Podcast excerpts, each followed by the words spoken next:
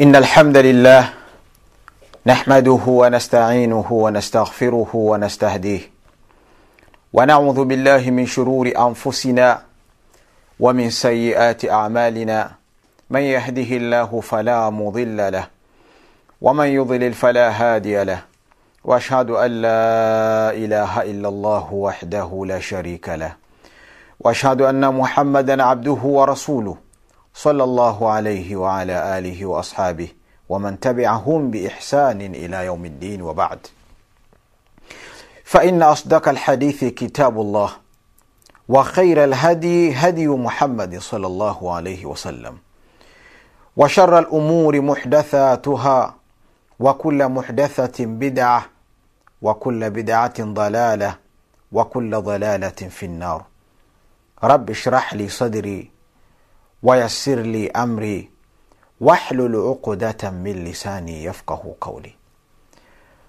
Watazamaji wapendwa wa Afrika T V, assalamu alaykum wa rahmatullahi wa barakatuh.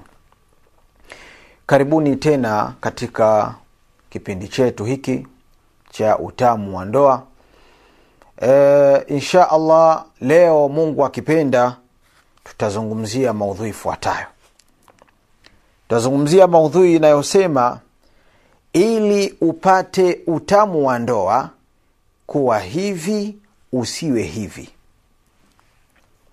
Ili upate utamu wa ndoa, kuwa hivi usiwe hivi. Yani, kuna hali ambayo ukiwa nayo hapo nyumbani kwako pamoja na mume wako, basi utapata raha ya ndoa, utapata na utamu wa ndoa. Na halikadhalika kuna hali ambayo ukiwa nayo hapo nyumbani, au tabia ukiwa nayo hapo nyumbani, basi wewe utapata shubiri ya ndoa, utapata uchungu wa ndoa, hutopata furaha ya ndoa. Tunachokitaka sisi ni kheri. Kheri ndio utamu wenyewe, kheri ndio furaha yenyewe, kheri ndio kila kitu.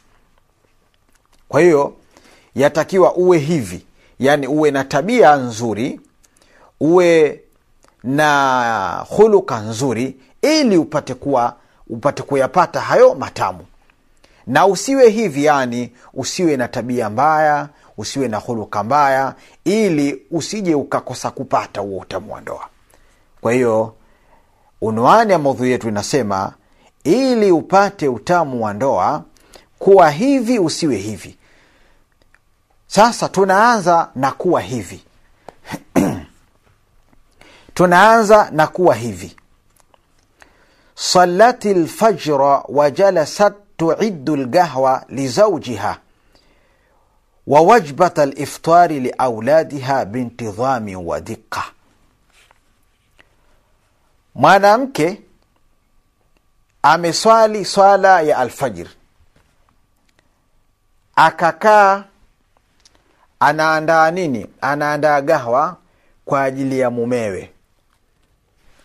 Na mlo, eh, breakfast ile, kwa ajili ya watoto wake, bintidhami wa diqa, kwa utaratibu mzuri, kwa umakini mzuri.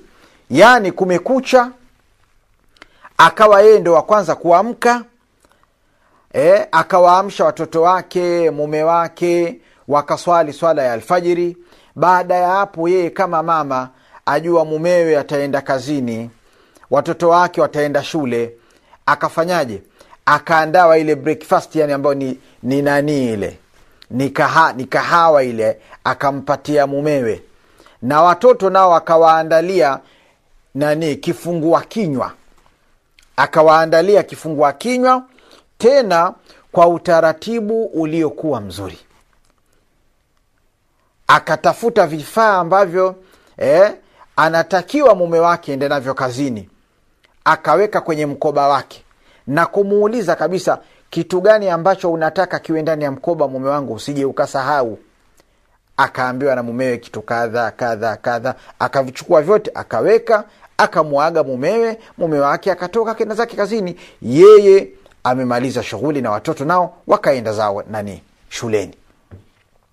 Unatakiwa uwe hivi. Unatakiwa uwe hivi. Hivi ndivyo mwanamke anavyotakiwa awe. Haya, Sasa tuje upande wa usiwe hivi. Hapo mwanzo tumesema kuwa hivi. Hapa sasa tunapokuja hivi sasa tunasema usiwe hivi. Sallatil fajra kabla an yakhruja waqtuha biqalil. Thumma ila ghurfati naum. Waramat nafsaha ala sariri litakmilati naum. Naam. صلت الفجر قبل أن يخرج وقتها بقليل ثم إلى غرفة النوم ورمت نفسها على السرير لتكملة النوم. Mwanamke mwingine huyu ameswali swala ya alfajiri kabla ya kutoka muda wake kwa dakika chache tu, yani kwamba ule muda wa alfajiri umebakia kama dakika tano tu ndo aswali yeye. Sio kama yule wa kwanza aliyewahi kuswali akafanya kila kitu. Huyu jinsi anavyopenda usingizi huyu dada huyu, basi ameswali muda bado kidogo tu kutoka, alingangania kitanda eh? Basi thumma ila ghurfati naum, alipomaliza kuswali akarudi tena kwenye chumba cha kulala akalala. Waramati nafsaha ala sarir, yani akenda akaibwaga nafsi yake kwenye kitanda, litakmilati naum, ili akamilishe usingizi wake. Usiwe hivi. Wewe kama mwanamke hapo nyumbani usiwe hivi. Kuwa kama yule wa kwanza yule, kuwa hivi kama yule wa mwanzo aliyeswali alfajiri kwa wakati wake, akamwandalia mumewe na watoto wake wakaenda zake shule. Lakini usiwe hivi kwamba wangoja mpaka watu wakimu, watu waswali wamaliza, wewe ndio wanyanyuka, muda umebaki mdogo tena wa kuswali swala alfajiri, ndio wanyanyuka tena baada ya kuswali ukarudi tena kitandani ukalala. Hii inaonyesha kwamba wewe ni mvivu, umebweteka. Haitakiwi uwe hivi. Kuwa hivi usiwe hivi. Kuwa kama yule wa kwanza usiwe kama huyu wa pili. Kwa hiyo huyu mumewe ametoka, hakumuaga, hakuandaa haku, hakuandaa watoto. Watoto wamejishughulisha wao wenyewe tu, kila mmoja akajua nguo yake iko wapi na nini, basi wakavaa kama okovyo ovyo nini, watajua wenye watoto. Hal kadhalika hakuna chachai wala breakfasti wala chochote wala kifungua kinywa. Hali kama hii mwanamke hutakiwi uwe nayo. Jitahidi uwe na hali kama ile ya kwanza. Na yote haya ni ili upate utamu wa ndoa, kwa sababu jambo kama hili la pili mume halimfurahishi. Lakini jambo lile la kwanza, yule wa kwanza yule, tabia kama ile mume anaipenda tabia ile. Lakini tabia hii ya pili mume haipendi. Haya, tuje tena kuwa hivi. Ninaposema kuwa hivi kwamba tabia nitakazo zisema hapa ndio wewe unatakiwa uwe nazo tabia hizi. Inasemaje hapa?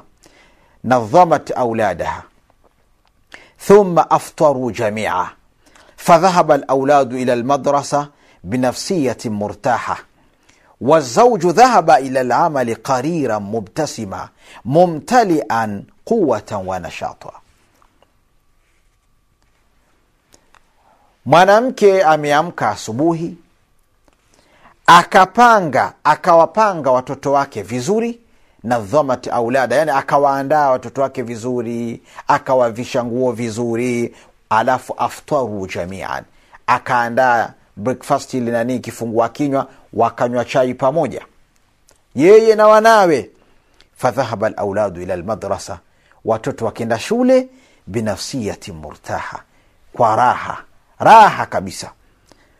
Wazauju dhahaba ila al-amali qariran mubtasiman quwwatan mumtalian quwwatan wa nashata.